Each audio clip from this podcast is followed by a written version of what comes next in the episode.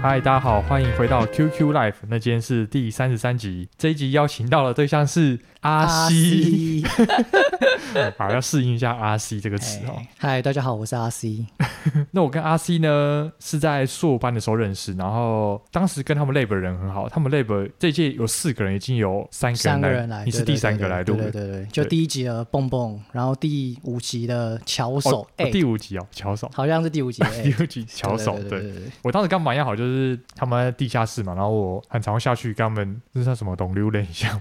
还是什么？对，没有吧？主要之前比较熟，应该是之前也有讲啊，就是我们那个 lab 去小琉球毕业旅行，哦对，然后你莫名其妙加入我们，应该是那时候 QQ 比较熟起来这样子。哦，然后之前还有一阵子应该是一起打球了，对吧？哦对，我们一起打羽球啊，所以才比较热络起来。找阿西来录也是因为我们最近有重新开始一起打羽球，每周都会打羽球啊，所以我就想到说啊，刚好山中缺一个中鼎，没错。找他来凑满，从好不容易从台中调回台北他原本是在台中的梅仓啊，等一下就请他分享梅仓这个案子。那我们请他来自我介绍一下好了。嗨，大家好，我是阿西。那我是成大毕业，第一份工作就是直接在中鼎。那我在土建设计部大概做了1年多一点啊，然后那时候就一些因缘机会的状况下了这一条不归路，就下了台中梅仓这个工地。我那时候第1年还在台北有在做设计啊，因为那时候我有一个案子是 SN Mobile 在新加坡的一个案子，然后那时候我设计一个就4只脚的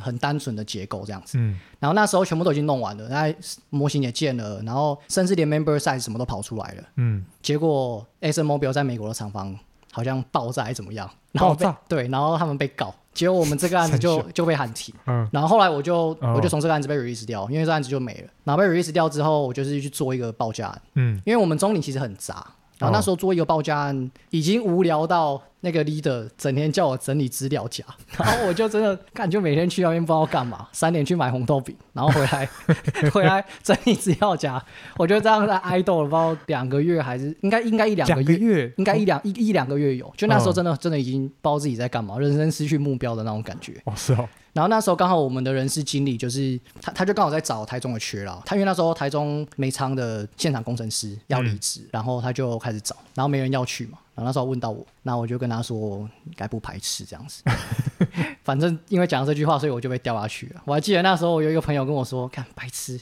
火坑，大家闪一边，你抢着跳结果我好像2个月还3个月之后就看到他也下来台中工地的梅仓的工地。你说他也去哦？对他也是因缘际会被调过去好好笑。讲到中鼎，我想分享一下，我一开始在硕二的时候也有想面试中鼎，我有去中鼎面试。我当时去的时候是有一个人事配一个应该是高层主管吧，对对对对对对对对对对，然后一次我们3个人进去。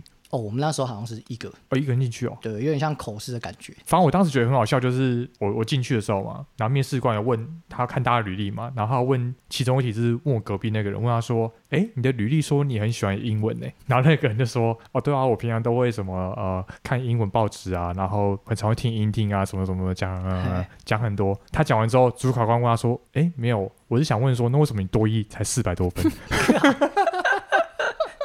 因为我们公司我记得门槛已经很低，我印象中多益是500分。500分哦？对，那你400多分应该是之后还要去补那个分数才能进正职的，我记得啦。我只觉得主管靠北还等他讲完，洋洋洒洒讲一大堆，所以说你怎么才400多分？我们有些主管真的就是讲话是蛮酸的北兰。所以你当时做面是中鼎而已是不是？对，我就当完兵之后我第一见面就中鼎了。是因为想要外派吗？那时候我一开始也很想外派，所以去中鼎。对啊，那时候大家都是做着一个外派梦，想说去中鼎你又是设计部，你又可以去国外，然后那个薪水，我那时候听说有去 triple pay， 但是现在好像现在听说应该都是 double 而已啦，应该就是 double pay。 哦是哦，为什么你后来没有去？你是说没有去国外啊？国外吗？这就要讲到我们中鼎，说真的外派有点看运气，因为中鼎其实他拿很多案子，然后人又很多，我们每一个案子都是一个专案制。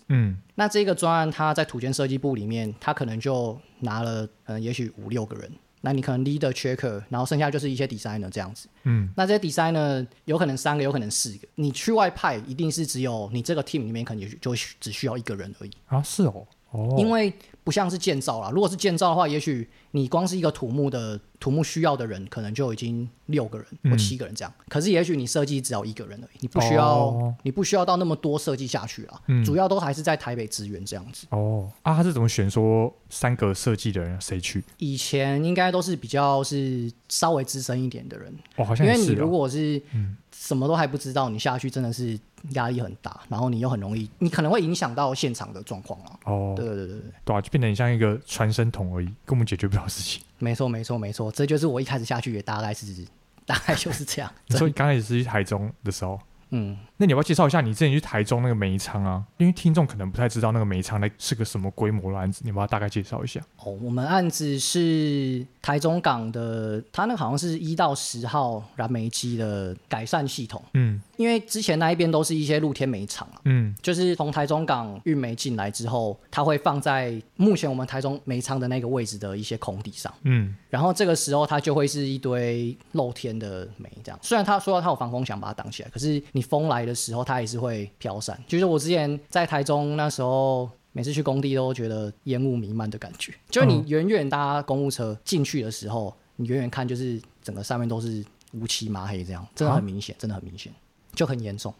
是哦，对，你会觉得去那边好像边工作边吸煤的那种感觉，觉得真的很夸张啊，真的不开玩笑的那一种。然后我们这个案子主要就是说，它在既有的露天上面，再盖2个很大的棚子，把它罩起来。哦，然后我们就有分2期啦，然后一期是55万公吨，然后另外一期是60万公吨。公吨是什么意思？就是吨，就是煤的吨数。哦，它可以存到那么多。对，然后总共就是115万吨这样子。那你知道造价吗？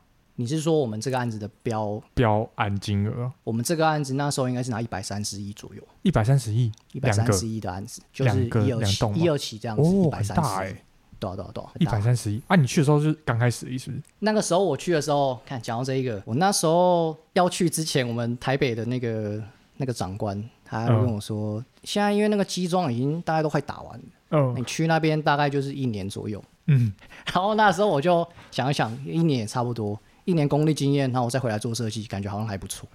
结果一去就是快3年，所以我那时候去的时候，确实是因为我去那边是当土木的现场设计工程师。因为我们土建设计部一般下工地都会有2种啦。以结构组来说啦，就是土木 F1 跟钢构 F1。F1 就是现场工程师 Field Engineer。那我是当土木 F1。那我下去的时候呢，就是那时候基桩打到一半，然后基础也大概开始在做。然后我那时候就天真的想说，其实这样好像也没有多少啊，土木的东西做的时候不就可以闪人的？就干土木道路排水，然后整个厂区包含景观是后面啦，反正就是很多，然后到后面的建筑、空调什么的，全部都是啊，空调也让你们弄哦？就是因为那时候是土建设计部里面的专业组，但是他们如果没有派人到现场当 F1 的话，一般就是土木跟钢构 F1 要去扛这个东西。那你们现场工程师做的事很杂，你刚刚有讲吗？那大概工作内容会是什么？其实我们设计部下去比较不像建造部那样会整天在工地巡工地，但又不像是纯设计这样，就是我们好像已经有点介在中间这样子啊。就是你如果真的是做了现场工程师这个位置的话，那现场工程师主要做的业务大概就是一些现场设计变更。因为你讲131的案子，一定有设计冲突或者是不完整，有漏掉的部分，或者是没办法施工。那这时候建造部他们就会提出这一些需求，或者是我们在做 model review 的时候可能就会看到。那这时候通常可能就会叫现场工程师直接去解决这件事情。所以现场设计变更是 F1 很主要的一个业务，这个东西也很直接的影响到现场的工景。因为可能建造部都在等你这件事情，你出不了他们就是做不了。因为你甚至出了之后，他们也许你这个基础你改了，他们可能还要去改钢筋啊，可能还要等业主认可什么的，反正就是一连串的过程。可是你会改到多大东西啊？比如说基础它尺寸要改的话，你也可以改？不会，通常 F1 做的事情都是比较能做的设计，其实你手算大概都可以算啊，就是你可以用手算的东西啊。例如会是算什么？比如说一些预埋板，你可能去算你的化学螺栓或者你膨胀螺栓的强度够不够。其实你变更很杂啦。你像我那时候在那边大概快3年嘛，然后我快3年，我大概就出了100-200份的现场设计变更。你想，真的是一个很夸张的数字，这样回想起来真的是一个很夸张的数字。但是这几份现场设计变更，当然有一些很小的东西，可能改一个水池的位置，你只是可能一个位置而已，你去修改它的，因为可能当时候在 model review 的时候有看到说这个池子跟既有的基础或什么有抵触，那你可能就是去移一下位置这样子，那这样也算是一个现场设计变更啊。所以其实从大到小都有。那当然你如果是牵涉到比较大的，像我们这个煤仓里面它还有一个主要的系统是输煤廊道，那输煤廊道就是我们这样，就是它的煤从台中港开始运到煤仓里面，我们做那两个大棚子里面放着，然后它会再从这两个棚子里面取煤，再把它运出来。那这个输煤廊道的基础有一段在防风墙外的部分，那一边跟很多既有的输煤廊道是嘎在一起的，所以那时候很多基础都是会跟他们的基础可能会撞到，然后那时候可能survey没有那么清楚的话，图没有掉那么清楚的话就会撞到，所以那时候就是有遇到一个基础，那个挖下去直接那个位置就刚好直接中，然后那一种可能你就要去改基础的形式，因为那个部分的设计单位不是我们中鼎，所以那个部分就是丢给另外一家专业的设计厂商这样子。是永俊吗？是永俊。就是我们这个案子的设计部分有两个啦，一个是永俊工程，然后另外一个就是我们中鼎这样。那我们中鼎大概就是负责一些比较杂项的部分，主要的结构还是永俊他们那边负责。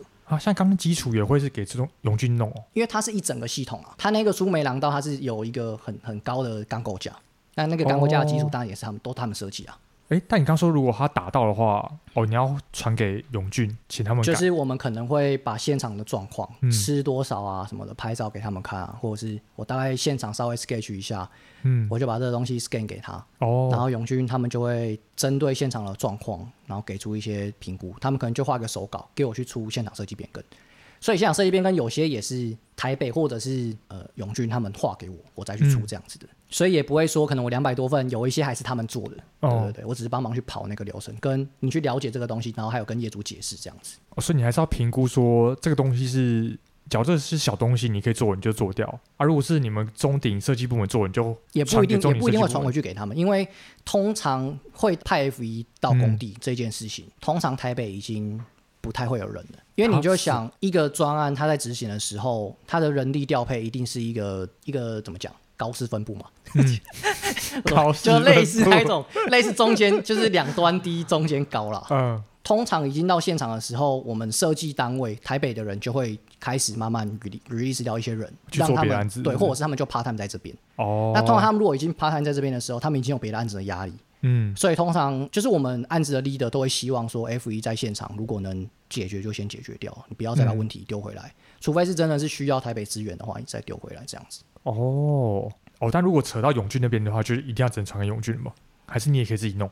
除非是真的很小的东西啦，不然我基本上他们的东西我不太会去懂，因为毕竟那是他们的土不是我们的土啦。所以你就固定就永俊可能就有一个窗口是不是，你就直接打给他？对，我对了，就是永俊的专案经理这样子，所以他配合度也算高。他算还不错，直到后面有一些事情出现之后，我们之间产生了裂痕。你说你跟他有裂痕哦？不是我跟他啦，就是他就开始对台电啊，然后对中鼎啊，开始觉得不耐烦了。也不是不耐烦，就觉得对啦，就是不耐烦了。那是为什么？就是之前这就是也是刚刚不是提到现场公司要做什么吗？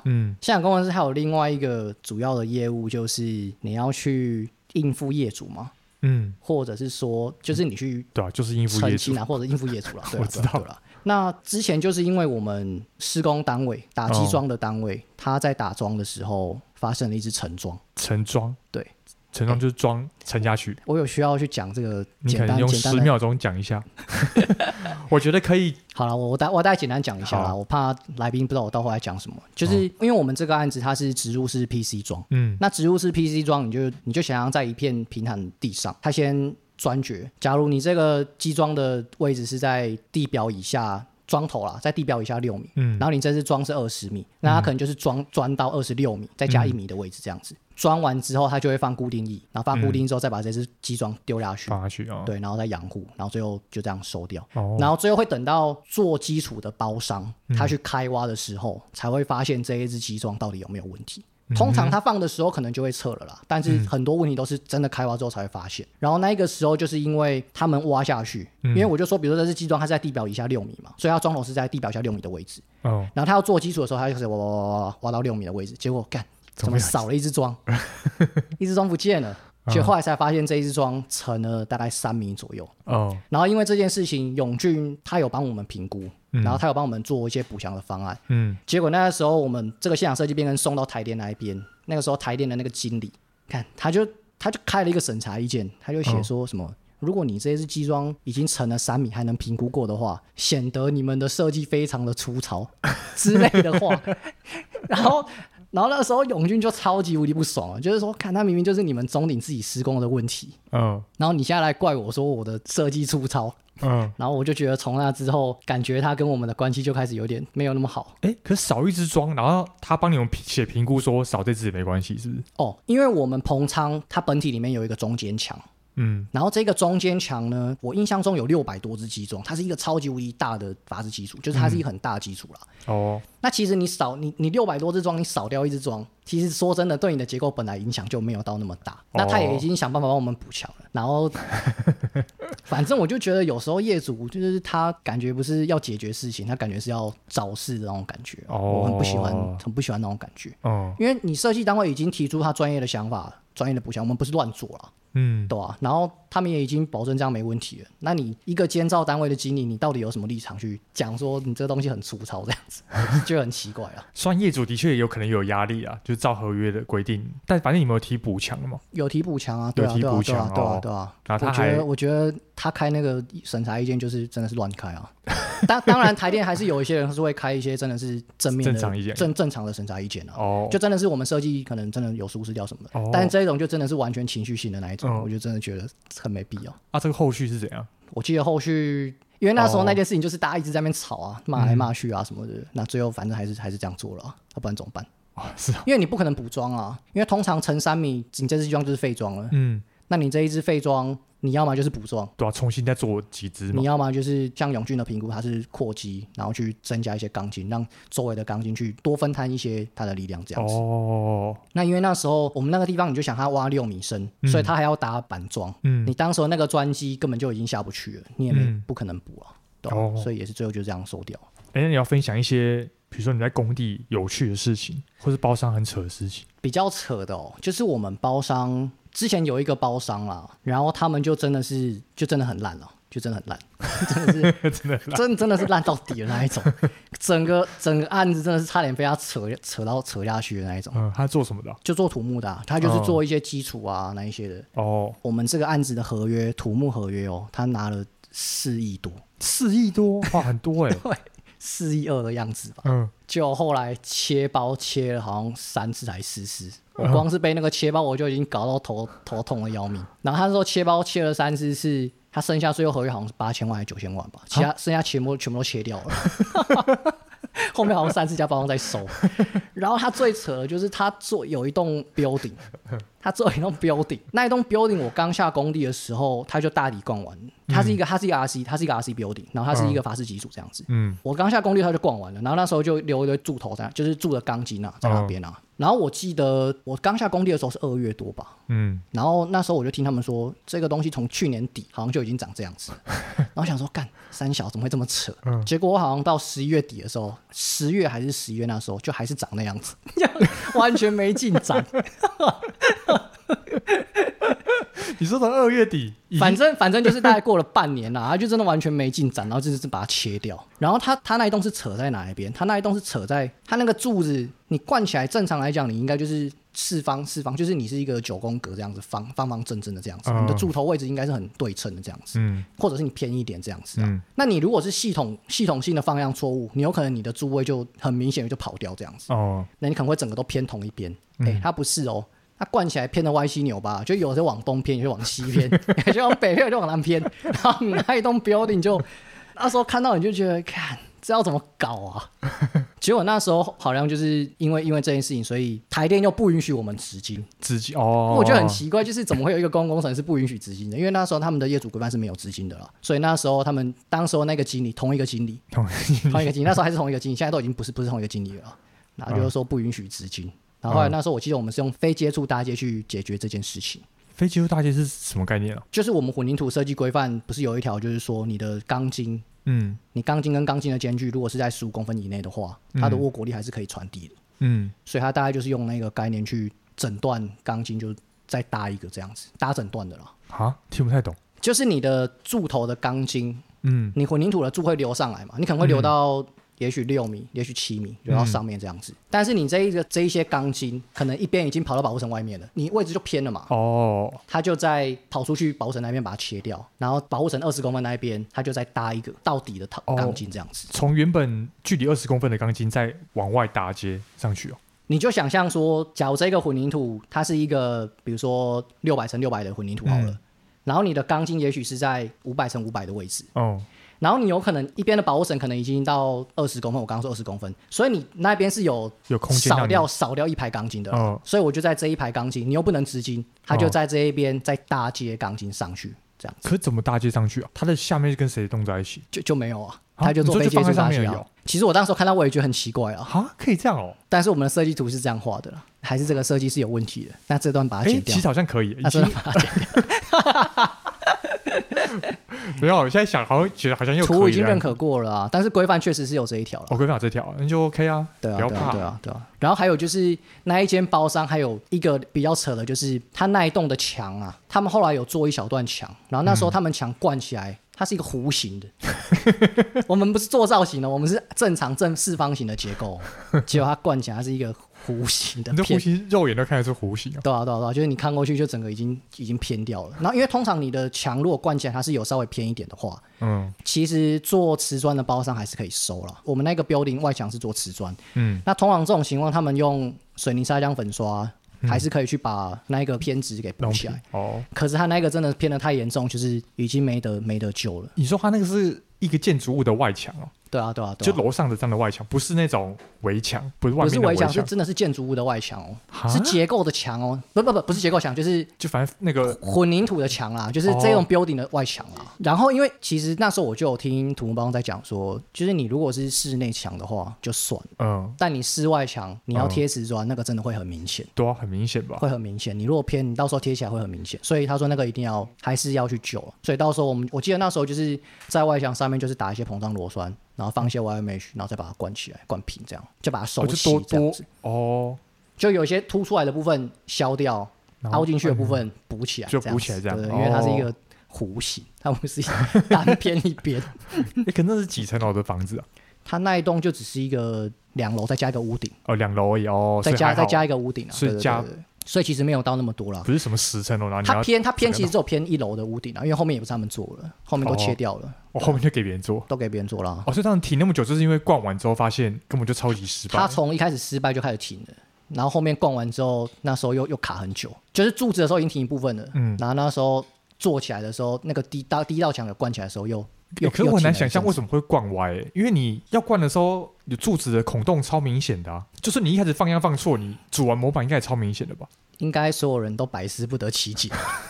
重点是它是弧形的，你如果是磨坏掉，你如果是磨失败了，理论上应该是偏一边之类的。对啊，怎么弧形？你怎么会是弧形？我也不太知道为什么，这蛮奇怪的。然后我们这个案子是还好啦，但我有听说别的案子是。他那个柱子系统性的方向错了，就整个已经偏掉了。结果隔一个晚上，那个柱子跑到原本的位置去，就那个钢筋回到原本的位置。别的案子了啊？你说跑掉，然后还可以？对啊，听说的了。所以他是要怎样？然后把跑掉那个把它裁掉之类的？对啊，可能切掉，然后在别的地方又再补。就隔天突然跑回去、啊？对啊，很神奇啦。但是别的案子啊，我也是听说了。是哦，对啊。哎、啊，你还想得到什么吗？我觉得刚故事很精彩、欸啊、还有一个，哇呀！可这应该还好，就是也是同一间那一间包商，同一间 OK。看那一间包商真的是很夸张，他因为我们这个案子11号钢筋是用 SD490 的，然后他们绑一些基础的时候啊，因为那个基础我们设计是用49011号的钢筋，结果他是用11号420的钢筋，然后绑一堆，然后后来我们建造发现了，就要拆掉重绑。干他后来跟我们追加那个钱，你知道吗？哇，他真的是奇葩到底哎！我们现在公司还在跟他打官司啊，然后我就觉得、哦、真的是很受不了他们这间公司，让我觉得很不可思议。有一次在工地开会的时候，他们那个谁，我不知道他们请来不知道是律师还是谁，他还呛说，他很生气的呛说，所以我们绑错，你们中底人都没在看吗？我觉得超扯，现在是你们要偷料被我们建造的同仁发现，然后你现在跟我讲这个，好屌哦，超扯的，还好发现耶。那我们最后想说，因为之前中兴跟世新他们有分享他们的工作的薪水嘛，想说让学生们也听听看中鼎的薪水是怎么样。其实我们中鼎，你如果在工地的话，就是你的住宿、交通是不用钱的，就是他会补助你。交通是什么意思啊？就比如说你从你住的地方到你上班的地方，他可能会派公务车去载你。哦，就你不用自己骑车啦，你要自己骑车也是可以啊，或者你自己开车都可以。自己骑车他会补给你吗？就不会啊，就没有。但你觉得他对啊，因为他们比较重视可能团进团出这样子，觉得比较安全不希望工地太多人一单独留在里面这样子。那你如果是走现场的话，还会有额外的异动津贴哦。但你如果是做设计的话，最近有结构性调薪过了，我不确定现在新人价好像是4.7万嘛，还多少？哦，4.7万，4万还4.7万，应该是比做结构设计还要再多了。对啊，就比我们这种建筑结构小顾问多很多。那年终的部分，我们公司都是保底2.5个月啊。2.5哦？保底2.5个月，那就是剩下就是看你的绩效。你不要所有部门都2.5吗？我不晓得其他部门哦，就是我讲我们设计部啦。哦，我们设计部就是保底2.5个月。然后剩下就是看你的专案分数，就是你在这个专案表现的如何。哦，你的案子啦，因为我们的案子就是我们就专案制的嘛，所以你的钱其实你是领专案经理，是专案经理给你钱，所以你的分数也是专案经理会去打啦。那就是看你这个分数高低，那通常都还是会有1个月左右啦，所以大概就是这样，大概就3.5左右。12+2.5+1。12+2.5+1个月的那个什么绩效？去年我们的那个专案奖金，我听起来好像大多都还有2个月。2个月哦，啊，但去年大都蛮多的。世熙什么的还可以，但我觉得比起世熙，但是你如果是走现场的话，就真的我觉得会应该是会比他们还要多啦，我觉得。可除了刚刚的东西，你说还有住宿津贴哦，还是工地加急？没有，就住宿就不用钱这样子啦，也没有再额外给你钱啊，就是我给你宿舍这样，他都会帮你找好宿舍哦。然后其实住的也没有到不好，他就是住一般的那种学生套房，就其实也是蛮干净的，然后是套房这样子啊，对啊。那你之前台中有工地加急吗？有啊，国内还是有。我记得我那时候1个月是1万多啦。1万多，因为我是南部人嘛，然后我到台北工作，所以我在台北还要自己租房子，所以其实你一来一回是真的是差蛮多的，就你不用付房租，然后你又多那个移动津贴，然后再加上你在工地，你的考绩通常都会比较好，因为公司都还是会比较体谅在现场，因为现场时间比较辛苦，因为你是第一线啊，你就是承受那一些炮火，压力是真的比较大，很大啊，对啊。那你现在做3年，那大概薪水会有多少钱啊？我现在大概5万加2400，好像是5万5左右。5万5，然后如果在工地再加1万哦，对啊，6万5，对哦。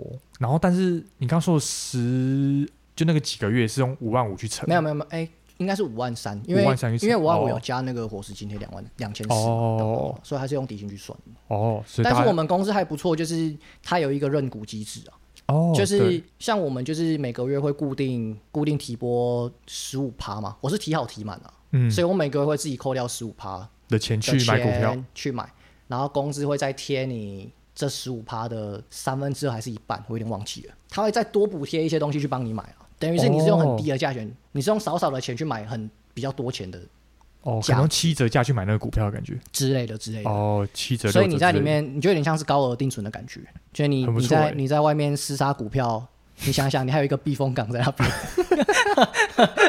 你至少你整个钱赔掉你还不会饿死，你不用拿着纸板去公园睡这样子，这也是相对来说是一个保障啊，对啊，还不错。但这笔钱就是你要么就是离职才能把它领出来，要么就是你结婚或买房子可以领一半这样子就是你还是不能随意乱动啊。对啊。那你们在公司如果有技师牌的话，它是可以有额外加级的吗？因为像中兴跟世系都有嘛，你们会有吗？对，我们也有，但是我们的加级就比较少一点。1个月是多少？1个月吗？算1年的。1年多少？1年1万5。1年1万5，那1个月才1000多哎。对啊，因为我记得世系好像有到就9000吗？便当钱啊，龙虾便当钱啊，1个月可以吃一个龙虾便当。没有啦，因为我们公司，你如果是我们公司受聘的签证技师的话，1年好像是15万还多少，就是比较正常的价钱啦。但是你如果没有负任何责任，你就只是就是有牌的人，对对对对的话，那就是我刚刚说一年1万5这样子。啊，或许有一天会调升吧。如果我们公司开始重视技师这东西，技师这一个东西的话，因为确实我是觉得有些现在面临一个问题，就是很多人考到技师之后就走了。哦，我在猜有可能是因为这样子。就觉得我这个牌好像在这个地方好像没有那么值钱，哦，但也许对中鼎来说是真的没有那么需要。其实大公司我觉得好像真的不太需要，除非你要签啊，但是你没有要签的话，没错没错没错，因为其实现在技师满天跑，所以你中鼎又这么多人，他如果每一个人又给你一个6000或9000之类的，或1万多这样，对啊，其实也是蛮大的开销啊，加上你又。你拿到技师，你在中鼎，你又不见得会好好做事，你可能也是闪躲飘啊，闪躲飘，对啊。好啦，那我们就感谢今天 RC 的分享，那我们就跟大家说拜喽，大家拜拜。